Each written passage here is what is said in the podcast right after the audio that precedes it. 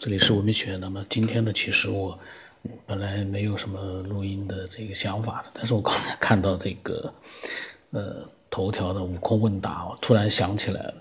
其实这个问答里面有很多东西很有意思的，就是我很奇怪的是，这些问答哦，本来我们看看呢，就是说能够借鉴一些其他的那些回答，其实呢，做一个自己的一个知识的一个累积。因为，因为为什么呢？因为虽然说，我觉得问答有很多问题都是一些很傻的问题，很多问题呢都是应该专业人士去回答。但是呢，其实，在悟空问答里面有很多需要专业人士回答的问题呢，往往会跳出很多的人过来回答。那他他们的这个参考的资料肯定是从百度上去搜索，然后呢，经过各种各样的一个搭配呢，去做出一个回答。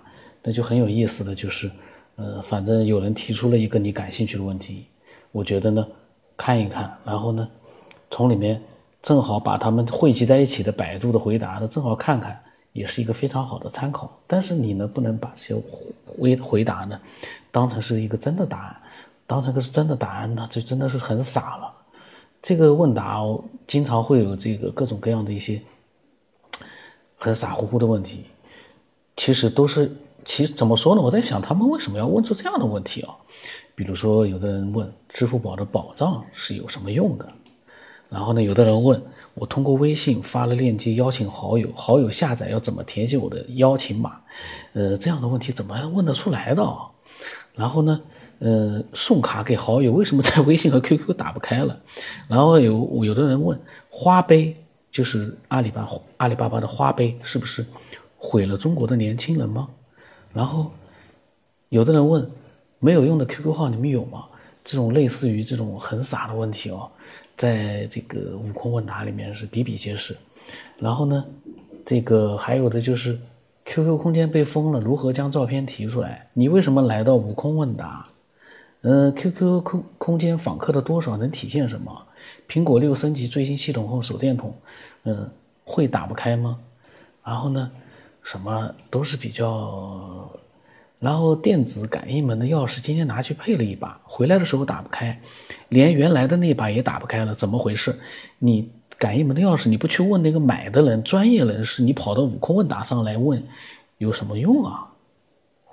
然后呢，居然也有人回答的，有一个人回答说这个涉及了高科技的问题。本来呢，电子锁和原配钥匙是一对一的关系，也就是说，类似于蓝牙已经配对成功，另外配一把钥匙，也就是俗称小三，想要二对一，蓝牙就不干了，说还没离婚呢，着什么急嘛？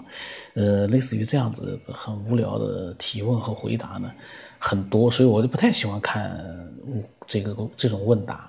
但是呢，有的时候因为我看的都是一些宇宙啊探索，有的时候呢，它也会跳出很多的这个。呃，关于宇宙探索方面的一些问答，我在想，呃，其实这样的一些问答呢，嗯，看看玩玩，其实也是很好的，因为可以呢，嗯，看到很多人他们，嗯，不管是从哪里得到的这样的一些信息呢，他们来做一个回答，然后呢，我们呢可以看到一些有意思的回答，也可以看到呢一些，嗯，就是，嗯。其他的人在回答这些问题的时候呢，是不是能够发现我们本来呢倒是不太知道的一些，呃，这样的一些嗯信息？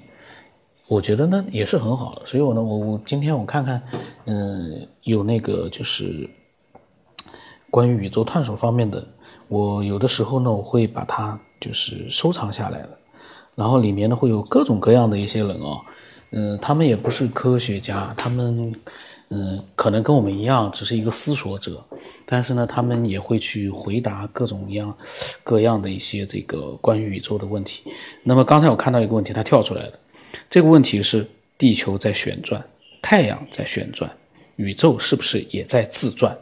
呃，是这样一个问题。那么跳出来的一个历史问答达人，他回答了，他说：宇宙目前还无法证实。在我们的可观测可观测宇宙，也就是总星系之外，是否还存在其他体系？所以呢，难以确定总星系是否有自转，就是这样的问题呀。然后呢，他这个回答下面也有人留言，有一个人留言说再旋转了，意思就是宇宙再旋转了，遵循的是无极周期复始螺旋的轨迹，在做永恒的运动。宇宙和星系运动的动力来自如赞宇宙中百分之九十五以上的暗物场运动产生的场动力。然后呢，他又这个。说宇宙运动方向是和暗物质运动的方向是一致的，因为宇宙遵循的是无极周期复始螺旋运动。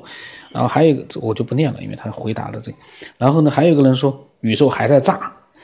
呃，这个问题呢，就是我说的，这是应该有专门去研究和探索太空的这样一些呃科学家。可以来回答一下，虽然说可能没有答案，但是他们可以呢回答一下，呃，比较准确的，呃，目前我们人类所能达到的一个、所能回答的一个关于宇宙的跟着近视的这样的一些呃相关的内容，比如说地球旋转、太阳旋转、宇宙是不是自转？那么从科学家角度来说，他会有一些呃，我觉得是比较准确的一个回答。那么呃，就是这样的一个回答呢，还有一些。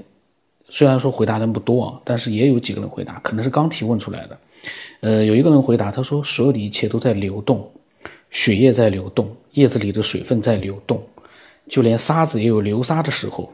世间万物动则静，静则动。就像你没有感觉地球在转动，但它依然在动。银河系、宇宙、黑洞都依然如此。但是中心的核心在哪里？谁是中心？到现在还没有得到结论。”柴哥回答，他们都是这个嗯，很肯定的做出了一些回答。他这下这个问答下面也有人在留言说，应该都在动，不动就会消失，动就是变化，时间、空间、力量。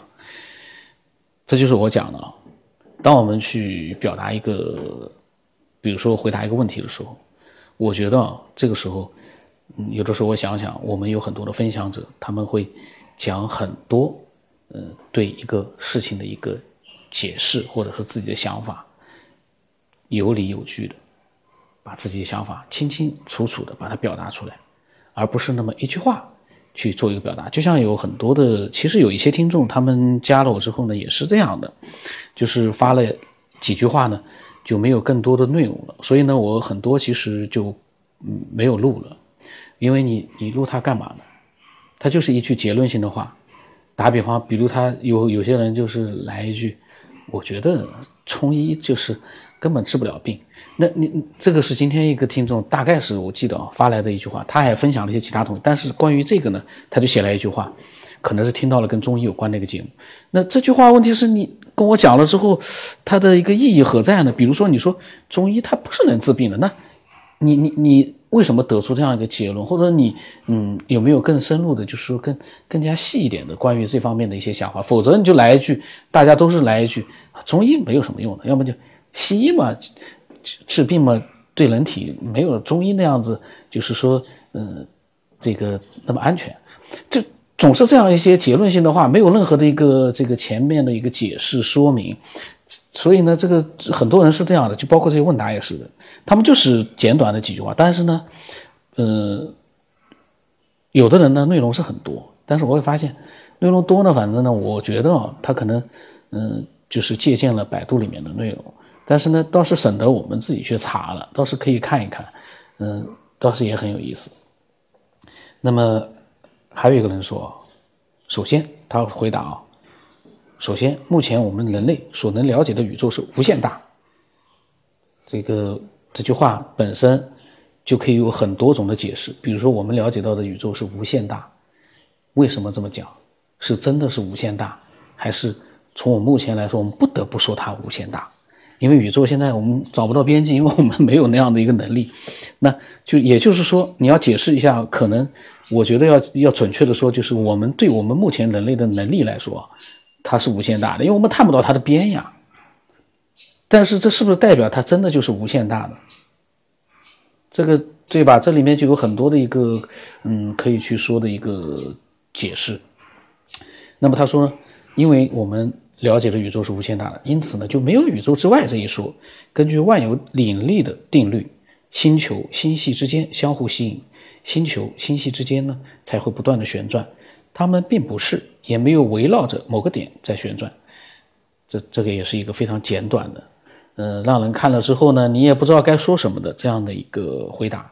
那么还有一个人回答说，运动相对于参照物而言的，我们在宇宙的内幕内部无法观测到宇宙外部的参照物，所以不能确定宇宙本身是怎么运动的。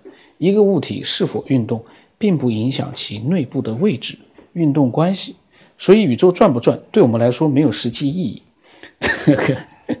最后的结论是很有意思的，所以宇宙转不转对我们没有什么实际意义。其实这些关于宇宙的这些问答，照其实说起来，跟我们其实都没有什么实际意义的。但是你说绝对的没有实际意义呢，也没有，因为我们在开脑洞的同时呢，对我们的这个思维呢还是有帮助的。那么最恶心的是这个人的回答，他说这正是本人要问的问题。哎呀！还挺有意思的。那有一个科幻作家啊，他回答了。他这个回答 就是变成了介绍他的一个小说了。他说：“宇宙是虚拟世界，转什么转？我们在虚拟世界中体验升级，最终我们也也可以进化成为一个全新的宇宙。”这是个科幻作家。嗯，然后他可能是介绍他的小说还是什么，说宇宙呢是全息宇宙论的什么宇宙观。呃，然后呢，说让读者呢以月球中的神奇外星人为主视角，体验宇宙剧情，洞察。然后他呢，他的说这个小说上部是通俗易懂的故事概念，最开头是童话，五六岁的小孩子也能听得懂。正文讲述了月球当中存在神奇的外星人，意识这个能量为一体，宇宙诞生后分开，能量化时空万物，意识化你我意识。嗯，这个是一个回答。然后最后有一个人回答说：“宇宙本就无穷无穷无尽，无始无终，只因为宇宙当中的各类天体相互作用，所以一直在运动演变。而无穷大的宇宙空间也没有之外旋转之说了。”嗯，这是我刚刚在无意当中看到的一个跳出来的一个问答。那么我看到这个问答，我在想，哎，嗯，其实蛮有意思的，录一录其实蛮有意思的。然后呢，呃，还有一个新的一个新闻啊，说科学家警告，根据一项新研究，我们的宇宙可能会突然毁灭。他说呢，根据一项新的研究，一般的这种新闻啊，都是假新闻，都是没有这个可能，就是一个无边的一个这个谣言，或者说是一个。传闻，因为这个根据 根据一项新的研究，这句话没有任何的具体的一个内容，就是说是谁的新的研究，哪个国家的哪个科学家在哪里发生了什么样的一个研究，他都没有讲。然后就是开始说，根据这个新的研究呢，我们所居住的宇宙呢，可能会在一场灾难性的碰撞中突然被摧毁，这是一场负能量的泡沫。说哈佛的科学家们警告说，哈佛的科学家们是哪几个科学家？是谁？难道是哈佛所有的科学家们吗？说哈佛的科学家们警告说，这个过程甚至在我们没有注意的到的情况之下呢，就已经开始了。然后呢，科学家们介绍了一个基本粒子是如何给宇宙当中所有的物质提供质量的。有一天它会造成破坏。然后又来了一个天天体物理学家警告说，就是说具体的人都没有了，就全部变成一个名词了。天体物理学家说，天体物理学家警告说。我们的宇宙可能会被突突然摧毁，因为它开始于一个负能量的气泡，被认为是由希金斯波粒子色子，也就是上帝粒子所创造的著名的希格斯玻色子粒子。经过五十多年的科学迫害之后，于二零一二年被发现，它有能力终结我们所生活的宇宙的存在。他说：“不仅如此，如果没有我们的注意，这个过程可能已经开始了。事实上，有一种可能是，这种粒子已经在宇宙的一个遥远的角落里崩塌了，产生了膨胀的真空能量泡沫，最终吞噬了我们所有人。”他说：“最近发表在《物理评论》上的一篇文章中，描述这一真实的宇宙天气，真实的宇宙天气，空间和时间的终结，并不是物理学的一个概念。然后呢？”标准模型实际上就是描述所有已知力和粒子的理论预测，就像宇宙有一个开始一样，它也会有一个结束。随着暗能量继续加速，宇宙的膨胀，物质将会越来越分散，越来越远，直到最后恒星熄灭。整个宇宙只不过是一个深不可测的和黑黑色的深渊，呃，一样大，比以往任何时候都更冷。那里没有照耀了。这些这个文章啊，里面的语句呢，完全都是不通的，然后呢，也讲不清楚的。然后呢，又在发表一些，嗯，让一些可能对科学可能我觉得并没有更多了解的，就是像我这样的人，就很可能就被他忽悠住了，就会觉得，哎呦，真可怕，宇宙马上要毁灭了。然后呢，当然了，可能有的人当玩笑在看，但是呢，这样的一些内容啊，嗯，按照概率来说，它是会影响一些人，它会影响一些人呢，就是会出现一个概念，就是这个文章里面。所描述的一些东西，其实呢，全都是什么没有无根无据的一些乱七八糟的一些东西。然后呢，他说宇宙中宇宙会以一声巨响结束，它会在更短的时间内结束，这都是些啥玩意？然后呢，说哈佛大学的一个科学家说呢，我们想纠正所有以前的方法，并尽可能准确的获得一个日期。说为了达到这个目的，他和他的同事同事们啊。使用了他们所知道的关于粒子质量和粒子间相互运动的所有知识，包括希格斯玻色子的质量。它是将其质量与所有其他粒子混合的力的载体。结果是，一百二十五千兆电子伏特。然后呢，写了很多这样子。我估计作者可能这个写这个文章就是转载啊，或者是复制，呃，这篇文章的人，嗯，都可能看得糊里糊涂的一些东西。然后呢？写了很多，居然还写了很多，很多关于他们所说的这个希格斯粒子崩溃的这样的一些东西。然后呢，说，呃，就是说，在这样一个巨大而隐蔽的宇宙当中存在的这种希格斯粒子崩溃的可能性，它分发生在一个超出我们可见性的地方，产生了一个膨胀迅速的负能量的气泡。在其内部是一个疯狂的性质的宇宙。根据他们的观点，科学家的观点，这个气泡可以穿越宇宙。有一天，这个气泡泡沫，呃，可以到达我们，也吞噬了我们的宇宙。根据爱因斯坦的相对论，信息不能移动的比光快，所以我们不可能实现它的到达。用这个科学家的来呃话来说呢，我们甚至看不见它的到来。然后呢？他说：“正如这位物理学家在他的文章中所写的那样，想象一下这个泡泡，它的负能量强，以光速向我们投来，这是令人非常担忧的。对于研究人员来说，我们的宇宙可能会突然的与这些破坏性的泡沫发生碰撞，而不是缓慢的向虚无的方向延伸。”最后一句话：“以上内容来自于互联网，未经证实以前，以官方的发布消息为主。”什么玩意啊！这个网络里面这样的文章是可以说是多如牛毛。我觉得写这样的一些文章的、转载这样一些文章的人，包括里面那些所谓的，呃，这些科学家，如果真的存在的话，我都觉得真的不如我们很多的一些分享者所思索的东西更加的理性、有逻辑性。当然，有的人会说，有什么逻辑性啊？这个世界如果存在高等文明的话，他们是跟我们的人类的逻辑性是不一样的。但是，就像我个人所认为的，我们既然是人。我们去讲一件事情的时候，我们一定要用人的逻辑性去把它表达出来。连人本身都不能理解你所表达的这些内容的一些里面的一个逻辑，呃，逻辑性的一个联络，或者说是都不懂。你用这个好像是看上去都是些能量啊，什么，呃，这些嗯粒子啊，什么原子啊，用这些东西描述出来的东西，说句实话，完全都是一些。很虚的，因为你说都看不见摸不着的宇宙的一个谁也摸不清的地方，说突然会造成一个宇宙的一个毁灭，这种研究，呃，一定，我觉得如果要有的话，也一定是要看那个研究机构，所谓的科学研究机构，或者是那个科学家，他们是在一些正规的一些呃地方发表了一些什么样的一个正规的呃真正的。呃，有价值的论文里面的内容，你把它，呃，转述一下，我倒觉得也没问题。因为这个内容到底是不是有价值的、有有参考意义的，能让我们进行更多的思考，或者说，嗯，让我们能懂的，那我们都分辨得出来。就这样的一篇文章，下面还有很多有一些人留言呢，有一个人留言说：“赶快毁了吧，大家都一了百了。”这个呢是典型的网络上的一些呃负能量的喷子，也没什么事儿干，跟我一样没什么事儿干。然后呢，但是呢，我不会去发这些无聊的一些留言。那么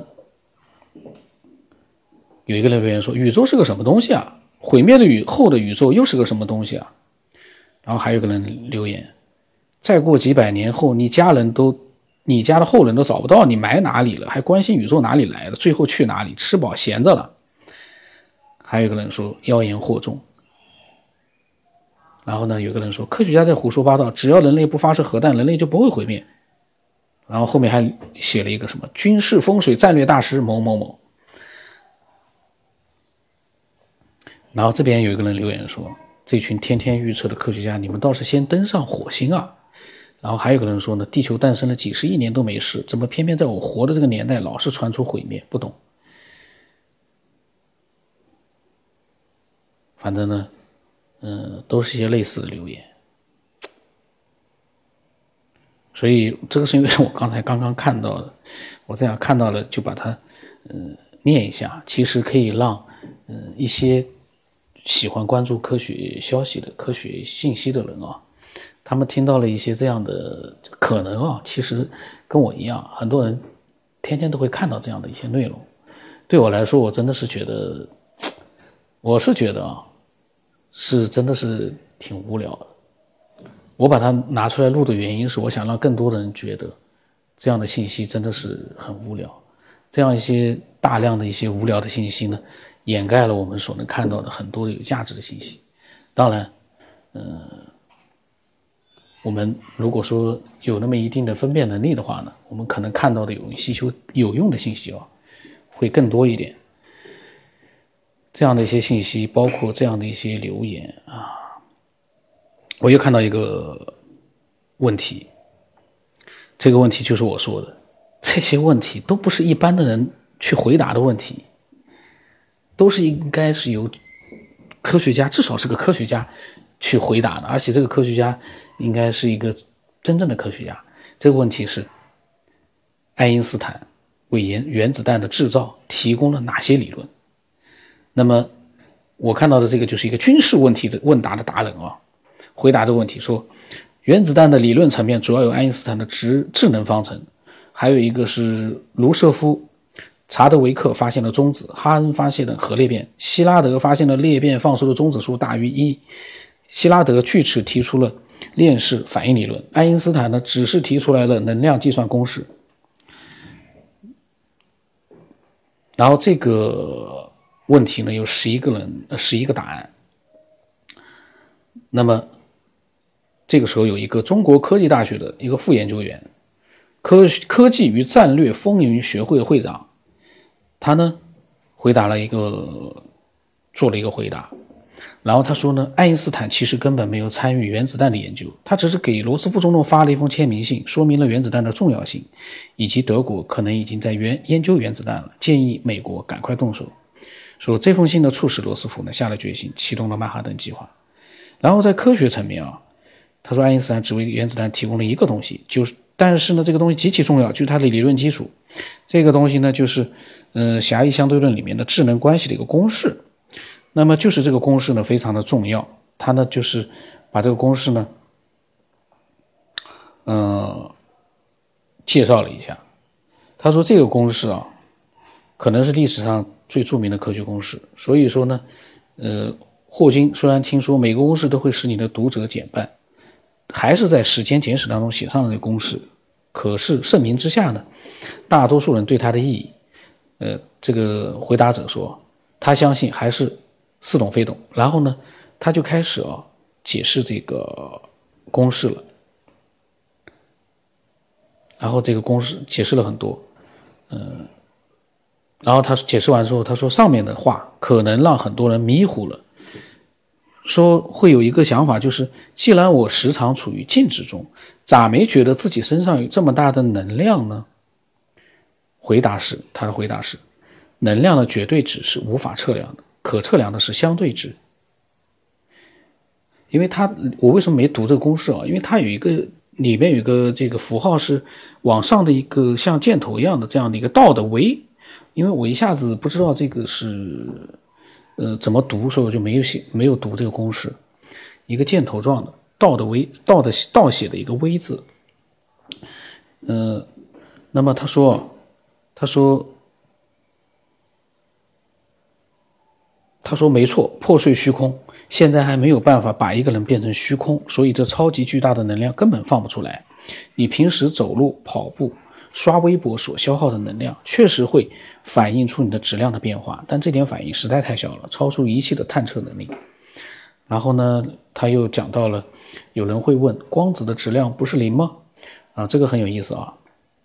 他说：“这里的关键是要搞清楚，质量呢分为静质量和动质量。”静质量是物体在静止状态下的能量质量，动质量是物体在运动状态下的质量。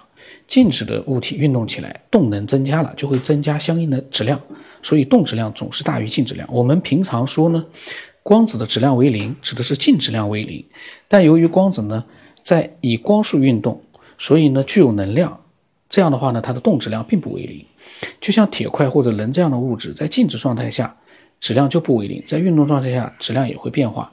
在日常生活当中呢，铁块或人的这点质量变化小的无法观测，但是如果速度非常高的话呢，跟光速可以比较，那质量变化就显著了。那么他说，现在我们可以回答一个令许多人迷惑的问题：有能量守恒定律，也有质量守恒定律。那么这两个定律究竟什么关系呢？是等价的，还是一个精确的，另一个是近似的？他说，实际上，能量守恒定律是一个完全精确的定律。或者说，物理学家愿了愿意为了捍卫它战斗到最后一滴血。每当发现能量似乎不守恒的实验结果，科物理学家的第一反应就是某些能量被遗漏了，然后拼命去找，绝不会不做抵抗就放弃能量守恒定律。而且到目前为止，他们每次都能找到。质量守恒定律就有点微妙了。根据质质能关系呢，质量跟能量只是差一个常数比例而已。那么能量守恒当然也就等价于质量守恒。在这个意义上呢，质量守恒定律也是一个非常精确的定律。但是要注意，这里说的动质量、静质量可没有理由守恒。然而我们平时说的质量守恒定律指的却是静质量。呃，例如说化学反应之后呢，前后质量不变，证据就是拿天平称一称。反应物和生成物的质量确实相等，这就出问题了。双方应该是实际应该是哦，反应物和生成物的净质量不相等，双方的净质量差就得对应反应中的能量变化及化学能。如果反应放出能量，生成物的质量就小于反应物；如果反应吸收能量，生成物的质量就大于反应物。那他说，嗯，那么就说了，就是又提出了一个问题，就是。道尔顿和化学工程师呢，用了这么多年的质量守恒定律，怎么没出毛病？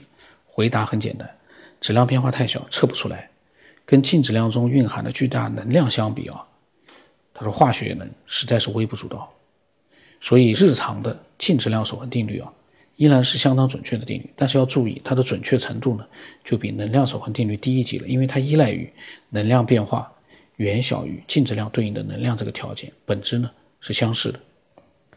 明白了这些之后，就发现智能关系还有一个大的妙处，只需要知道一个变化前后的静质量差，就能预测能量变化，而不需要知道变化的细节。这个特点就让核裂变和核聚变一下子就变成了可以利用的现象。在我们找到实现它的办法之前，所以爱因斯坦只是告诉大家，通过核裂变可以造出原子弹。至于具体怎么造，你们去想办法。他说呢，参与曼哈顿工程的许多物理学家、化学家、工程师等人研究的是怎么造的问题，他们成功了。但如果没有爱因斯坦的职能方程，就绝对不会有人想到这样的一个目标。那么他在他的这个回答下面呢，嗯，有很多人都留言，然后他的把这个其实呢，这样的回答呢，我觉得是能让人能学到一些东西。虽然他的内容啊，呃。不知道是就是说是不是绝对的一个嗯，真的就是一个呃非常准确的一个回答，嗯，因为有的时候我在想，嗯，如果说所有的这个，比如说造原子弹，真的那么容易的话，嗯，那么就不会是仅仅是有几个大的国家去掌握它的一个制造的一个呃工艺，或者说是能把它造出来。嗯，所以从目前的实际的一个现状来看，造这个原子弹还真不是那么简单的，不是那样简单的几句话就能够把它给描述清楚的。那是一个非常非常恐怖的这样的一个。专业的团队才能够去做到，嗯，所以他所说的就是，但是呢，就是他所说的一个关键的，就是说呢，嗯，爱因斯坦的这个智能方程呢，是造原子弹、造这个核弹的这样的一个基础，没有这样一个基础呢，是造不出原子弹。理论基础啊，就是这样一个理论，智能方程。可是有了智能方程。怎么去造，那就是一个非常复杂的事情所以，所以呢，就是说，从反过来讲啊，爱因斯坦的伟大可能就在这里，因为你说他没有参与原子弹的一个制造，他只是说这个东西很厉害，但是没有他的公式啊，造不出原子弹。现在关键的问题就是这样的一个公式能被他发现，这就是他为什么成为一个最伟大的科学家，可能原因就在这里。因为这公式他发现了，不是造原子弹那些人发现的，是他发现的，然后呢，才有了原子弹，非常有意思。然后呢，评论反正呢都有很多的一些科学爱好者，然后呢，有了有一个人说，他说我从小热爱物理化学，可惜没有能从事这些领域。然后呢，也有一些人呢从专业的角度来说，嗯。那么回答了各种各样的问题，然后有一个人回答说：“没有爱因斯坦一样有核弹。”说海森堡、波尔比、波尔、海森堡和波尔比爱因斯坦还要厉害。那么这个里面呢，就是跟这个回答的这个算是一个科学研究者来讲啊，就有一个区别。你这个回答，他呢讲述了很多。呃，延伸出来的问题，但是这样的一个留言呢，就只有一句话，嗯，他就没有说为什么比爱因斯坦厉害呢？没有爱因斯坦，为什么一样会有核弹呢？他就没有解释，他光是提出了一句话出来，一个结论性的话，其实对每个人来说都非常的好讲。这就是其实我一直在思考的一个问题，这是最简单的。那么，呃。今天呢，我不知道为什么会录啊，因为我看到那个问答，然后呢，今天这一期呢，可能是呃非常混乱的一期，但是呢，嗯，反正大家听了之后抛砖引玉，看看有没有人能够因为这样混乱的一期啊，产生一些新的想法出来。然后呢，有空的时候呢，会把很多的一些爱好者他们分享的内容都把它录出来。然后呢，我现在呢就是。